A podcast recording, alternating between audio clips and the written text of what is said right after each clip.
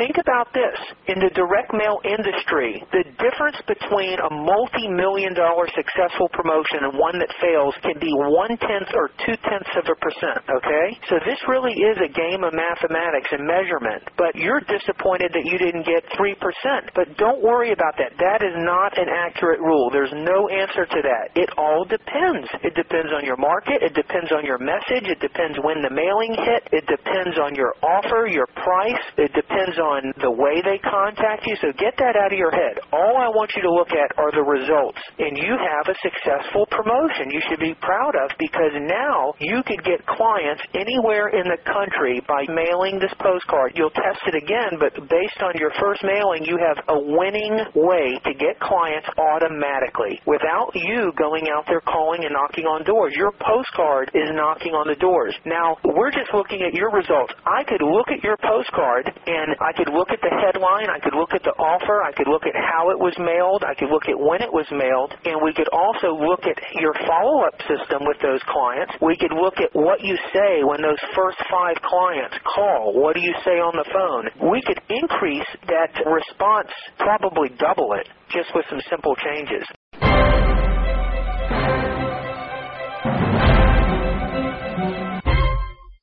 Hi, this is Michael Sinoff with HardToFindSeminars.com and Consulting Secrets. Here's another exclusive HMA training on how to conduct an opportunity analysis. This is actually a paid client who paid me $2,500 to take him through an opportunity analysis and to do a USP, project number 1 for him.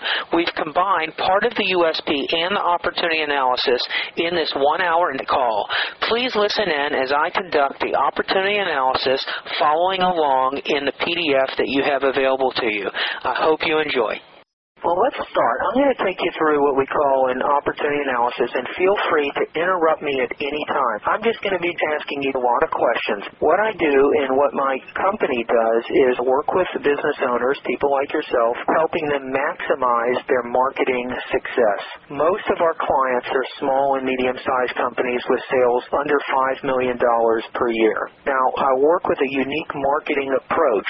We look at all of your marketing assets, and we find ways to leverage and optimize your success from these assets you already have in place. But I try to leverage existing assets. You can often realize dramatic and profitable growth without having to invest a lot of money and make a lot of significant changes in your business operation. So I'd like to take you through this process and see where you are, where you're going, and how you're getting there, and see if there might be some ways we can help your business grow. Does that make sense? Yes.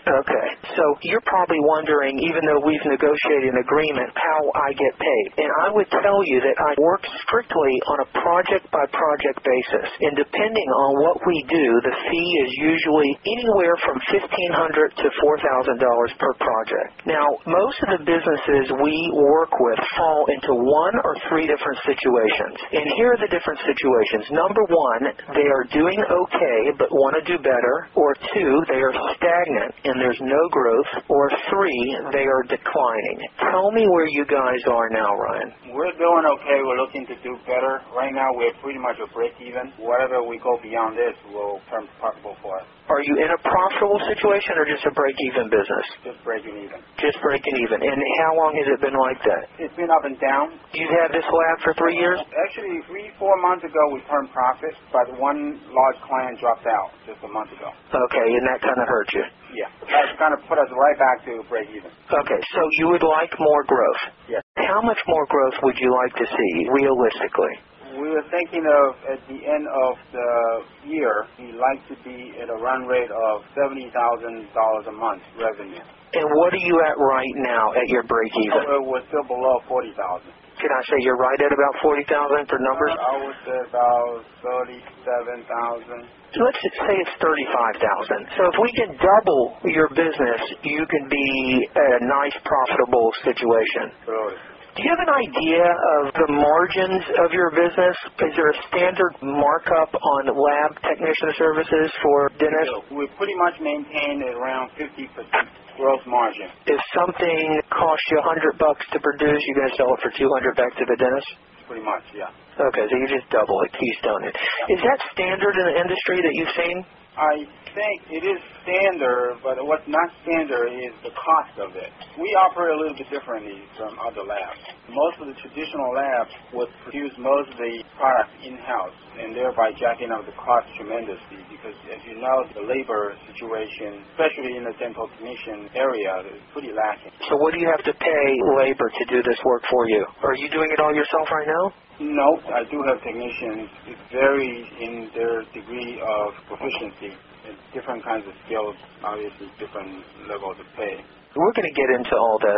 So let's talk about, and this is something real important, your unique selling proposition. And we're going to get a lot of this information as we go through this. Why should people do business with you? Give me a reason. Why should dentists do business with you? And first of all, tell me, is your main customer base dentists? That's correct, yes. Okay, and are you working just geographically, or can you do lab work nationally? Potentially, we could certainly do lab work nationally. There's really not much stopping us from doing it, and there are other larger labs already doing it. But obviously, for a particular dentist, if we can work locally and be able to support him locally, that would be just one added benefit. Okay. Why should dentists do business with you? If you were at a party or whatever and you met a dentist in your local area and you guys were talking and he found out you were a lab and he said, well, I'm always looking for lab people, but what makes you different from the other people locally? Why should I use you? What would you tell him at this point? Well, I would tell him we go beyond manufacturing products. We look for opportunities to save doctors chair time. And chair time is usually what's costing them the most, not the product. Is this something unique that other labs aren't really incorporating in their business? I wouldn't say it's unique. I would say traditionally most of the lab will focus on manufacturing the product.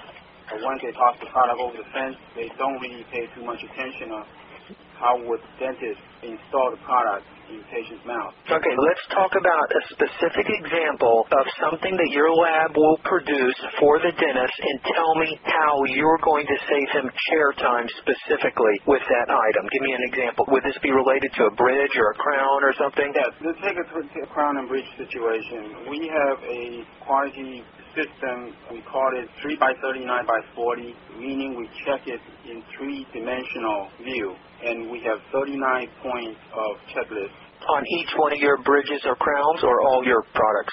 On the crown and bridge specifically. Did you come up with this? Yeah, I came up with it. When did you come up with this? About 5 months, I would say. What made you come up with this? Because I wanted to focus on the chair time aspect of it and not just the product. Let's talk about what chair time means in dollars for a dentist. Let's say a guy was going to a mediocre lab, and the lab produced a crown for the dentist. How much chair time would an average skilled dentist take to put that in? And then let's talk about what that relates to money in his pocket in relationship to chair time. Okay, the issue with chair time there is going to be inconsistency. A lot of times you get a crown by luck, you bid. But a lot of times the crown needs to be adjusted somehow, and if the adjustment cannot fix the issue, the crown needs to be sent back to the lab and the patient needs to be rescheduled. So that totally wastes that appointment and wastes another appointment in the future and time for getting the crown back to the lab. And also, you kick off the patient enough, he's going to leave. Yeah, okay, because you screwed up. Right. That's because of the lab not doing it right, correct? Let's say typical ratio for lab fee versus doctor's revenue is about 8%. Well, if doctors charge $1,000 for a crown from their patient, that fee would typically be around $80. Therefore, if you save the doctor, let's say $10 on the lab fee, and you waste the doctor 15 minutes trying to fit it, or even cause the doctor to lose that patient, it's a much, much bigger deal.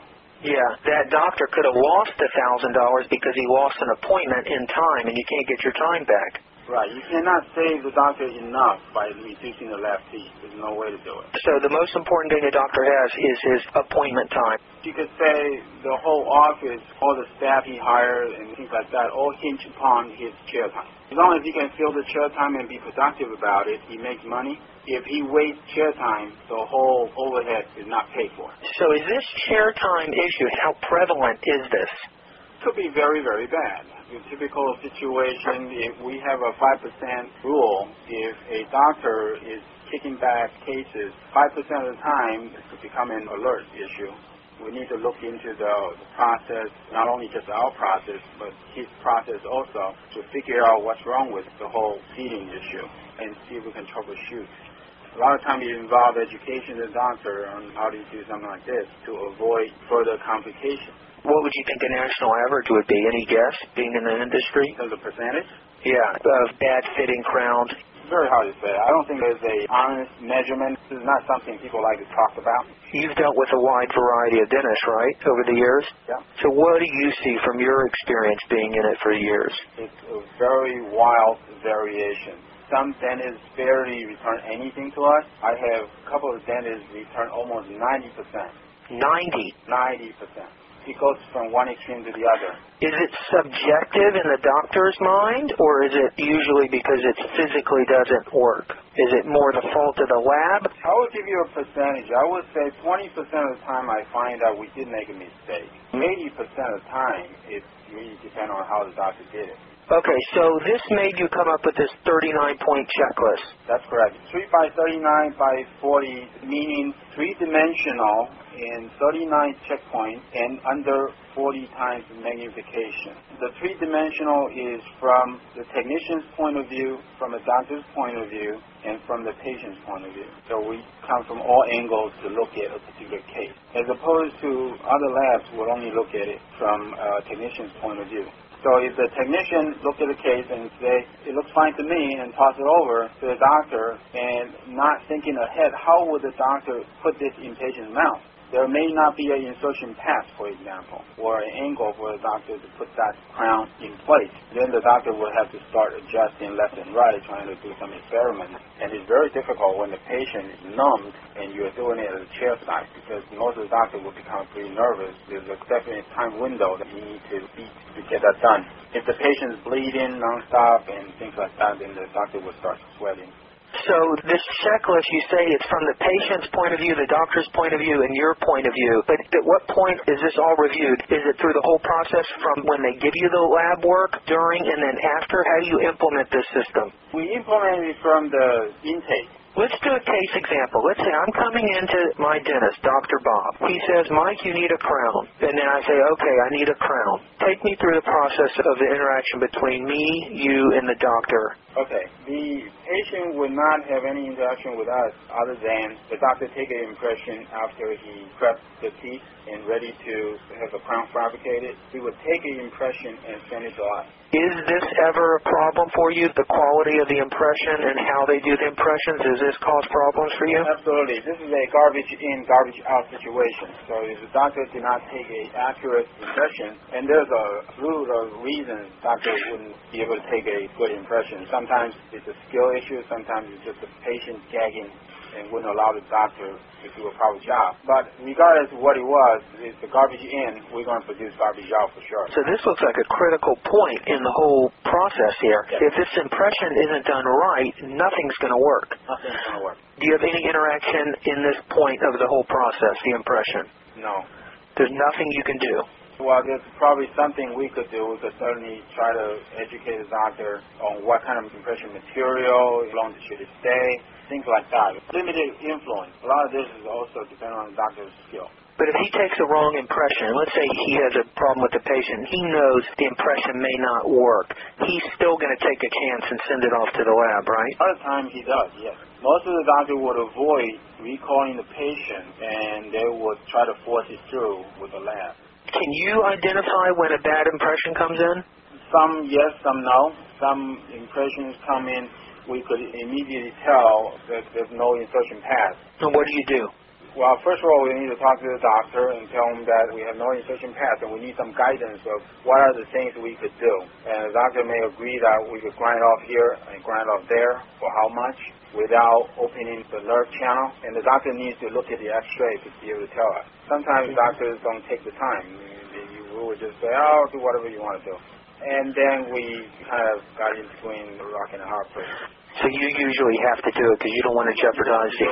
So let's say you get a bad impression. The doctor says do whatever. You do it, and it doesn't work, and it's rejected, and it comes back. You don't get paid on that, do you? A lot of times, obviously, in the official language, we try to say we will charge at a discount rate to remake. But a lot of time, without a lot of finger pointing, it's not easy to decipher who did what wrong. So who eats it? We ate it. You ate it.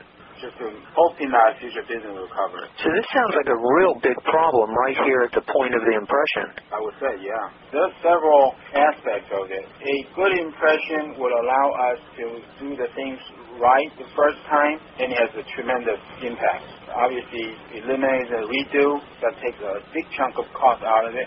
The other thing is patients tend to be a lot happier when you do things right the first time, because they usually take off the work just to go to the doctor and go through the pain of injection, grinding, and everything. That is a big deal. I'm thinking some real focus on this between you and the doctors, something like what a bad impression is costing your practice, and really outlining the reasons why this is really hurting his bottom line and just kind of making him aware of, I think this is something you should definitely focus on. But we'll get to that. So now let's get to the 39-point check when we're using the example of me needing a crown. So they make the impression, and hopefully, let's say it's a good impression, and then what happens? All right, basically, for technical things, we're checking how good a fit it will be. Now, does he mail the impression to you through the mail, or do you pick it up? We send, let's say, DHL, go in and pick up, or we have our own driver, we stop by and pick up. And you do it the same day? No, next day. Okay, so you'll go by these offices every day and pick up these impressions. Right, we'll arrive to our lab the next day. All right, and then what comes with the impression? Does x-rays come with it? No, it's just the impression. Sometimes you may have some stone models to help us. We call that study model. But before you prep it, what does it look like? And then we restore to that state. Now, does he write an order? Yes, he would write a prescription just like any other medical doctor would, and he would prescribe and say this is how he wants it. Okay. Is it hard to read his writing sometimes? Most of the time. Is there a form that you can develop, a check form, that would make it easy for them to write that, a customized order form? The prescription we have is actually fairly detailed in terms of the checklist. Unfortunately, a lot of doctors don't bother going through the checklist. They just scribble whatever they want to write. So what happens when you get one of those that you can't read? We have to call the doctor, and a lot of times the doctor is not available right away, so you have to call back. So we play phone tag. And the patient waits. Well, the patient doesn't wait. The patient, by that time, is already... Yeah, he is scheduled to come back. Yeah, he's scheduled to come back, but we are now raising for the deadline. What's a general deadline for something like that? 2 weeks. 2 weeks? Yeah, or a little bit less than that, 10 days. But while we're asking these questions, a lot of times the doctor is not willing to postpone the appointment because that's the revenue. Okay, got it. Do you have any ideas that can alleviate that phone tag and this error where the handwriting is really difficult to read? Any ideas on how your lab can solve this problem before it becomes a problem? Not a whole lot, because doctors just scribble. All doctors do, not just dentists. I think all doctors just scribble. And I think part of it is going to be our experience with the doctor. If we've seen enough of the scribble, we'll recognize it. What if the doctor talked it into a recording or dictated the prescription as well as a written one, if he made it really easy and gave him an incentive, and then you could listen to the prescription as well as read it? Would that help you clarify what he... Yeah, that would help tremendously. I'm just thinking an idea. Doctors are interested in saving money, right? Oh, absolutely. If you can offer them a percentage discount, say a 2% discount, if they turn all their prescriptions in, both in writing and audio, and you provide them an 800 number to call where it won't cost them anything to read their prescription through the phone, and you give them the reasons why. Number one, you'll save 2% on your bill, or 1%, or 0.5%. You outline the advantages of how it benefits them by doing this.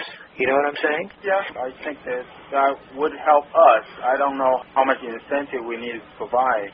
Another thing is you could absolutely require it. If a doctor wants your skill and your professionalness, you've got to stand up for yourself and come from a position of strong saying, look, we only work with top quality dentists, and this is how we do it, and here's the reasons why. So we have a new policy: before any prescriptions are sent in, they must be sent in both audio and in writing. All they got to do is call an 800 number and talk it in, or they can have their secretary do it if the secretary can read their writing. If you can't read something, you can listen to it and have the ability to check it again, so that alleviates the phone tag. You just got to be able to read the writing. That's right.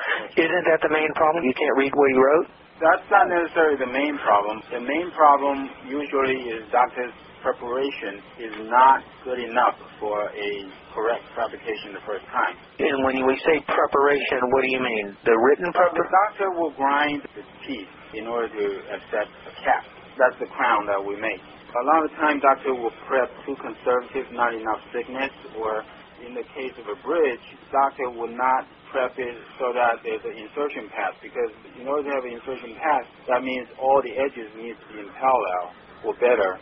And a lot of times we find that there's, we call it undercut, and therefore you can't insert it the way it is, and you need to modify the teeth in the lab. But once you modify the teeth in the lab, whatever you fabricate for is going to be different from what the patient has in the mouth. Or when the doctor gets the crown and bridge back, he needs to modify the patient's teeth accordingly, and that's where the linkage may break, because the doctor does not necessarily do exactly the same thing that we do in the lab. So it sounds like you working with poor dentists is costing you a lot of frustration and headaches. Absolutely. And you're working with them because you need business, and if you had doctors knocking down your door, you could pick and choose the quality doctors, right? You got a winner there. Okay, so we've got to increase your ability to get clients so you can pick and choose and stop working with terrible doctors that are wasting you money, wasting you time, wasting their patients' time. You need quality doctors who are doing work right from the first time, the proper impressions, the proper prep, and then that's going to make things go a lot smoother. Your quality work is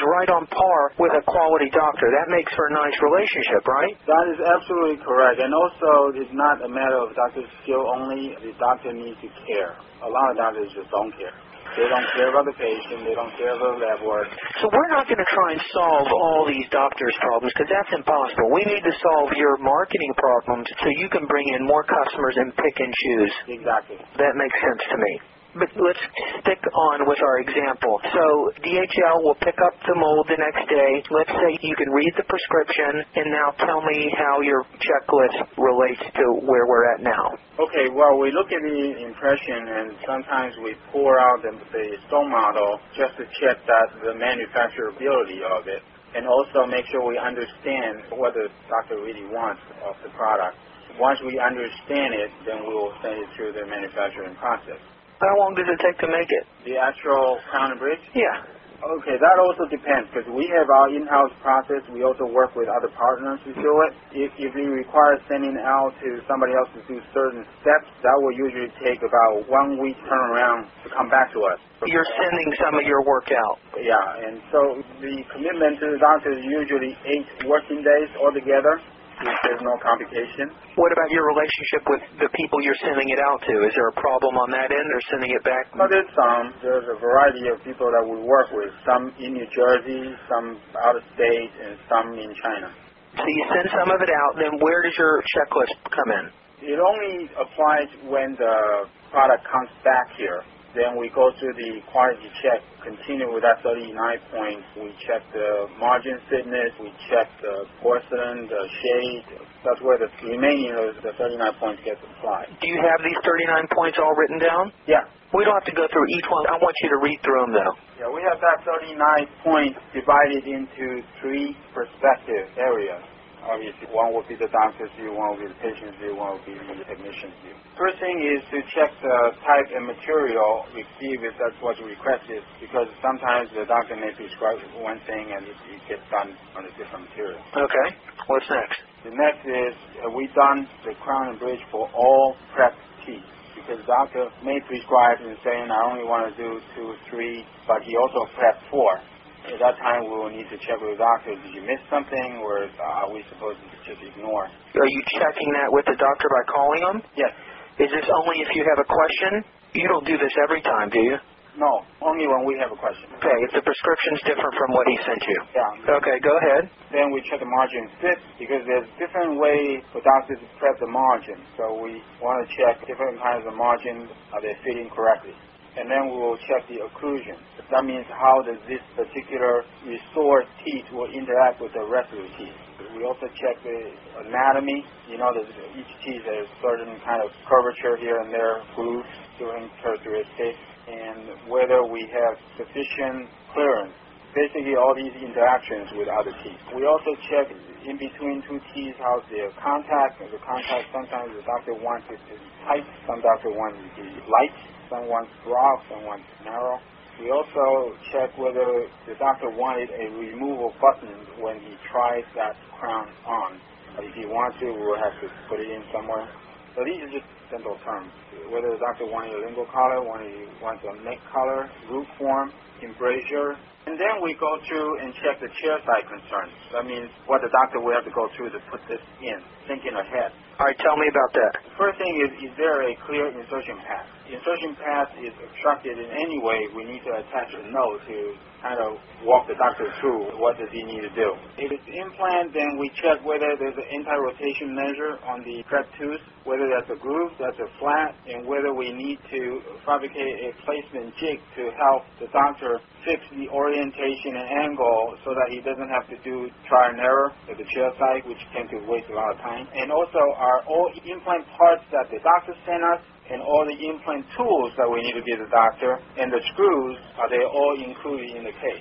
Without that, the doctor may find the case missing parts here, and you wasted a whole appointment there. If it is a veneer or jacket crown, have we done the etching in the back to allow doctor to do proper bonding? You could say that this is the highlight of the chair side concerns we have. For patients concerned, we are looking at the shade matching, make sure it blends into the rest of the teeth so that it looks natural and not just sticking out. Because a lot of times if you restore it and you make it wider, which most of the people would think that's what they want to do, but in fact, if you put in a wider crown than the rest of the teeth, then it looks pretty fake. So we check the shade matching, and shade itself has some sub-areas that we look into, like incisor translucency, whether the stump shade is going to show through, or whether we're going to do some occlusal staining or not, because these are all trying to match back to the natural state. Also, we check the shape of the teeth, and we check whether the patient can eat normally through the restoration, because the restoration is not only for eating and the look, it could hinder the speech. How does the glazing look and whether we polish all the areas? How can you check the speech with the patient? When you consider that, you need to have allowed space for the air to pass through, things like that. All right, this is excellent stuff. What we've done in detail could be summed up into something very simple, that if you're at that cocktail party and that doctor asks why I should use you, this is very compelling. All the checklist and the care and the thoughtfulness that you've put in to make the lab and doctor relationship and patient relationship a smooth process. Wouldn't a doctor be impressed if he heard all that? I would think so, except you brought up a good point earlier if it's a crappy doctor. But let me ask you, these things that we're talking about, does your staff and all your customers and prospects know about all this? I would say to look at the checklist. I don't think they really embrace 100% of the intent. I mean, the business philosophy is probably not. It's not articulated. Yeah. How do you get your clients right now? We are going through a transitional period. In the past, I just kind of walked up the door and see if I can catch the doctors to speak to them. Obviously, it's not a very efficient process. On board, we have more ability to come up with postcards, fax broadcasts, although I don't think we can do that anymore. That's why I'm at the stage of thinking of doing some copywriting to give it a more essential information out. You used to go walk in. Let's say you got the doctor's attention. What would you basically say? You'd basically introduce yourself and say what? I would ask him what kind of restoration do you prescribe the most and try to focus on that area. And then augment that to other capabilities that we can also help them with. For example, usually a doctor goes through several stages in their career development. The first thing to do for them is the traditional fill the cavity kind of thing, which that doesn't really need any lab work. But once they go beyond that, they started to do crown and bridge. They're going to start needing to work with lab, but that is still subjective to insurance coverage. A lot of their business will come from insurance, which is very labor-intensive, not a whole lot of profit. Doctor will probably work with that for a couple of years, and they get tired of it. They will start to think they need to get private patients, meaning people who pay out of pocket. And for those patients, their demand is going to be a lot higher in the cosmetic area, and also more sophisticated kind of restoration. So real high-end cosmetic dentistry is private practice, private patients, not insurance? Absolutely. Would you ideally rather be working with those? Oh, absolutely. We're shooting towards people who want to do implants and also people who want to do high-end cosmetic cases. And I think a lot of consumers these days are also exposed to TV shows like Extreme Makeover, and they got excited, they go to the doctor. So in the past, working with these insurance dentists or the ones who are doing the crown and bridge work based on insurance, you want the evolved doctor, private practice, does excellent work. That's who you want to work with. That's who I want to work with and charge the premium. Yeah, okay.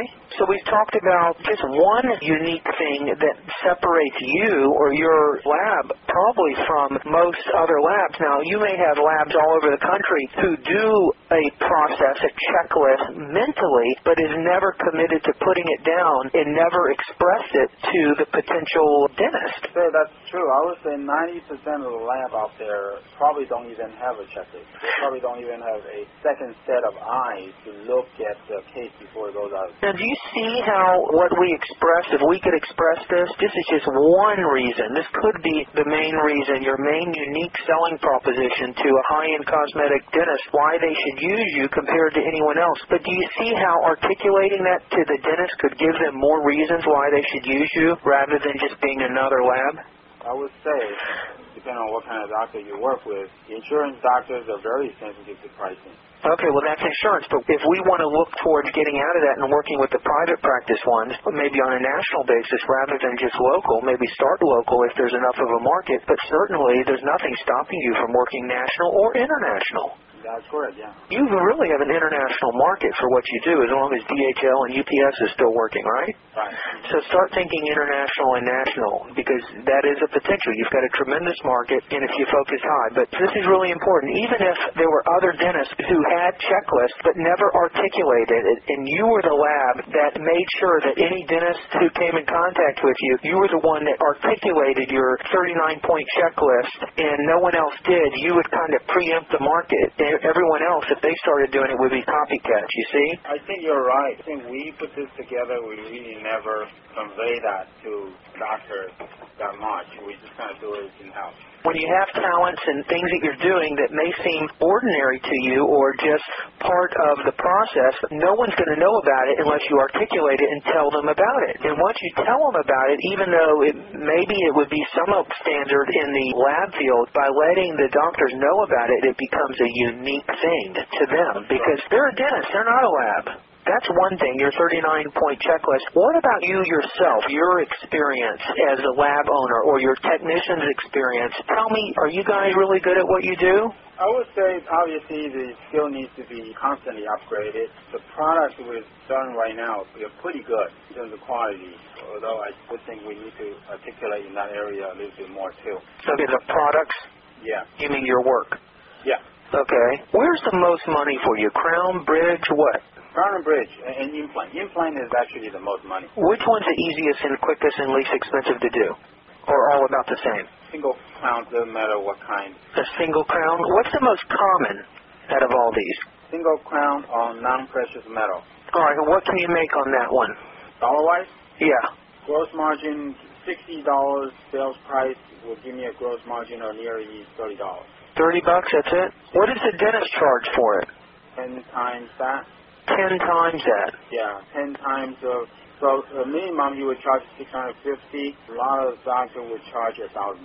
You told me from the beginning the lab cost is going to run about 10% of the retail. I think more like 6 to 8% now. And that's all across the board. Pretty much. Wow. Not very much. Sounds like you guys got to get into dentistry. Yeah, I would say. So that's the most common, and then what's the second most common? I would say 3-unit bridge were probably the most common. What do those retail for? We all go by units. You just multiply by how many units. How many teeth? Yeah, exactly. Okay, so how many units, and how much is it per unit? Right now, at a discount rate, we're starting at 60. 60 a unit. Yeah. All right, so you got the bridge and crown. Anything else that's more prevalent and where there's more money? You do veneers? Yeah. Oh, well, veneers count as one unit. Okay, so you do those too? Oh, yeah, we do those too. And what are those a unit? $100. What do you do least of, veneers? If you totaled up the unit, if you're going to do veneers, you may get 6 or 7 at a time or 8 at a time, right? Not necessarily. Sometimes the doctors just want to do a couple of units. You don't see big cases all day long. You don't. No, although we like to. Because obviously, if one case has multiple units, the overhead of pickup, delivery, and all these paperwork gets diluted. Okay, veneers, crowns, and bridges. So they're all sold by units. So they're between $60 and $100. Okay. And those are the main things you're doing the lab work on, correct? Right. Yes. Obviously, we do have some dentures too, but the volume of that is nowhere near crowns and bridges right now. Who in your lab is doing all the actual lab work? Are you doing any of it? No, I'm not. We have technicians doing it. Also, we have a good portion of work we send to China. You send some of your work out to China?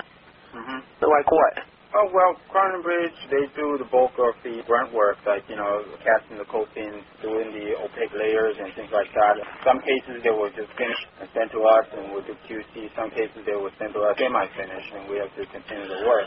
And they charge you. How can you make any money on that if you're paying them to do work, and then you're paying for overnight shipping to China, and then, you know what I'm saying? Yeah, well, their fee is a lot lower. Do you send a crown out to China, like a single crown? If we can bundle 20 units together, then we will, yes. So are you sending most of your stuff out or doing most of it there? I would like to send most of the stuff out. Yes. Because you're just basically a broker. Well, I don't think that will work. I think what we got to add here, just being a broker is not going to cut it. I think doctors will need a good amount of support. Do your doctors know you send it out to China? Most of them don't know. I think that's one of the sensitive areas.